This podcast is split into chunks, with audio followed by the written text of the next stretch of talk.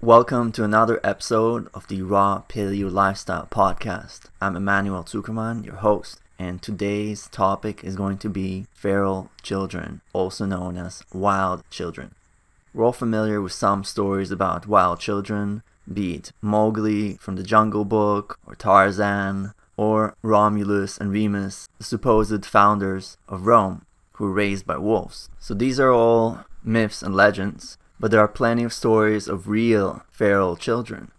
And my goal in this cast would be try to learn some lessons from them.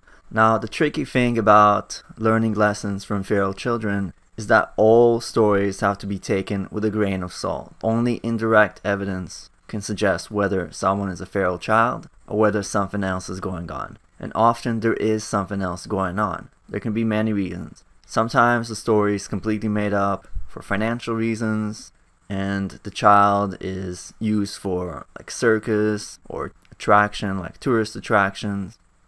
For example, the child might have some disorder of being extra hairy, and then they'll claim that I don't know, it was raised by chimps or whatever it is, and then use that to make some money. Other times, the child might be retarded and was mostly raised by humans, but perhaps escaped and was found next to some animals, and it is concluded that the child was raised by them, but that is not the case. In other cases, the child may have been imprisoned by humans, family or otherwise, for whatever abusive or selfish reason, and then the feral child story is used as an alibi. So, for this reason, every feral child story has to be taken with a grain of salt and with some amount of skepticism, but nonetheless, there are cases that appear to have been verified or at least have some strong evidence to them. For instance, experts may have interviewed or tried to interview the child, and the way the child behaves convinced them that it was feral. This too is a little indirect, but let's go with that and see what kind of lessons we can learn. Maybe use some other information to check if these lessons make sense. So, feral children are said to be raised by various types of animals. The range is honestly shocking. It can be primates, wolves, dogs, bears, sheep, cattle, goats, ostriches, most of the feral children grow up permanently underdeveloped in terms of social and language skills. For instance, they might never learn how to speak or might only know a small number of phrases. They might behave socially ungracefully, say, not let anyone touch them, or the exact opposite, try to hug random people or want to be hugged. They might call every one that passes by sir or lady or or they might look at people in a certain unusual type of stare. It is interesting to note that the kids who do have language skills developed often want to go back into the wild. So now one of the lessons from these feral children is that we naturally become like those around us, especially those we grew up next to if you watch videos of, for example, Oksana Malaya, who was a girl who was basically raised, or at least lived, with dogs in a kennel because her parents were neglectful, alcoholics, and when you watch videos of her, you see that she acts like a dog, and it's really convincing. She when she barks, it's like a full her whole head moves in the bark. It's not like if you or I were pretending to be dogs, we would just bark with our mouths. Another interesting example is Bird Boy, who was raised in a room with birds, like domestic birds like parrots and other birds like that. And apparently his mom fed him but never talked to him, so he would communicate in bird language, which meant chirping. There's another feral child nicknamed the Goat Boy, who was supposedly raised by goats, and he walked on all four. So, this observation that we mimic subconsciously whoever we are around, and especially who we grew up with, is pretty consistent with how our accents work, with our gestures and our facial expressions. We definitely become like those around us.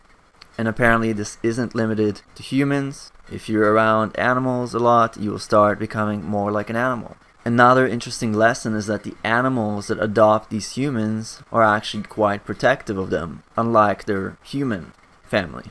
For example, when authorities came for Oksana, who, just as a reminder, was basically living with a bunch of dogs, her dog family chased them away. Similarly, for Monkey Boy, who story whose story is that he witnessed his father murder his mother and he then ran off to the woods and was raised by vervet monkeys. When the authorities came to reclaim him, the vervet monkeys threw sticks at them.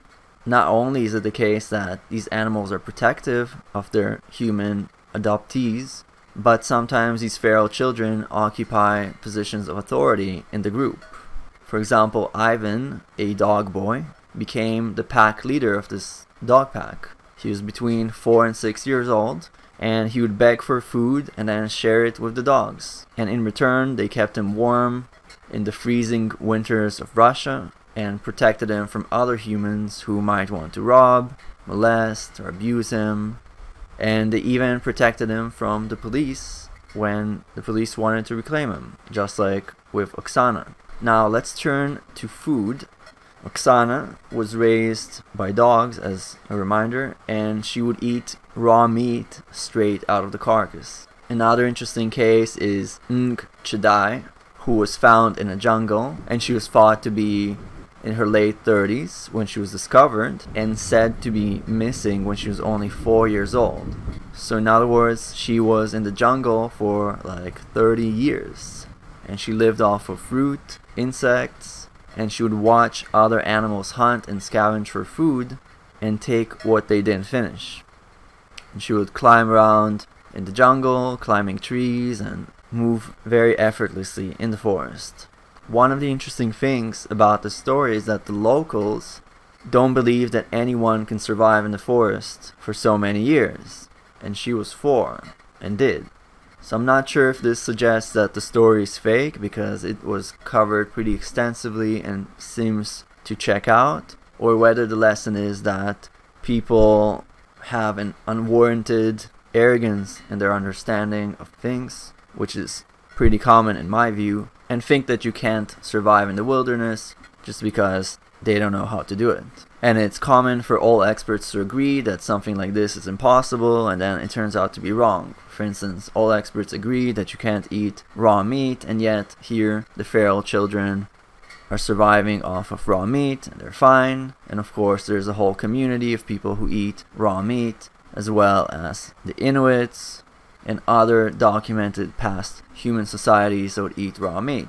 And yet, all experts agree that you can't eat raw meat and you'll die if you do.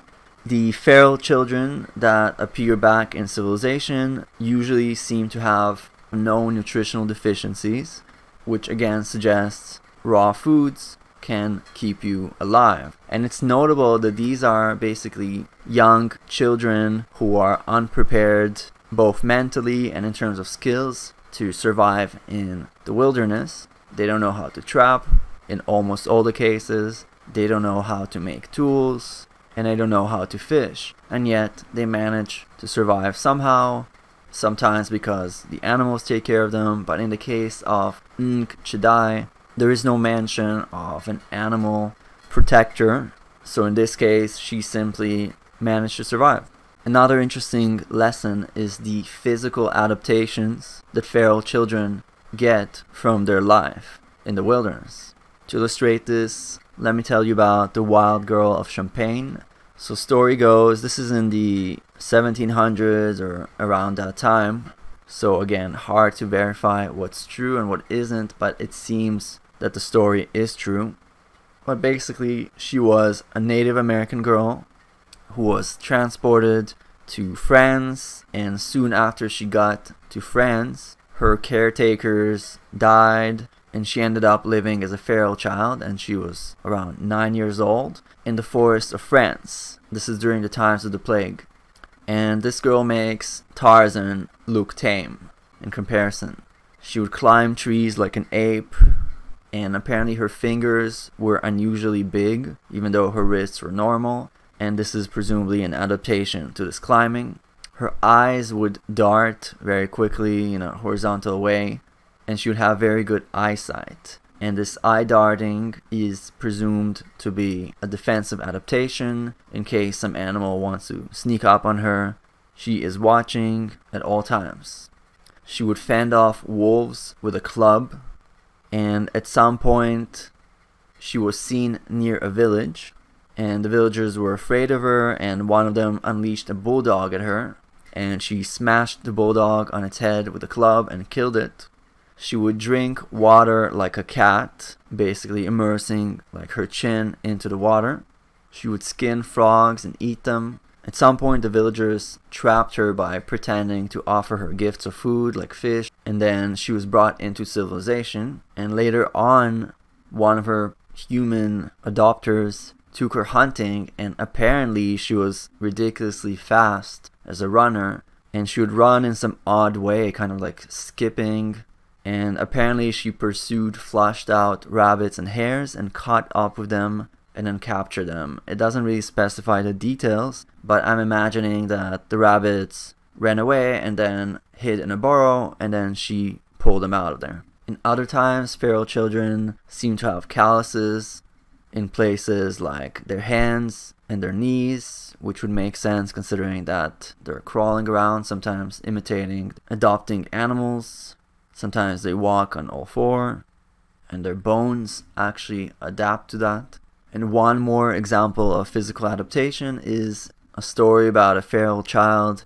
This is a few centuries ago that was able to just hang out in the snow with no clothing without any problems. For modern people, this would be very difficult. At the same time, there are people who practice cold exposure and they could probably handle something like that. But they do it through deliberate practice, whereas these wild children, it is simply a natural extension of their lifestyle. Another interesting lesson is how feral children react to being fed cooked food.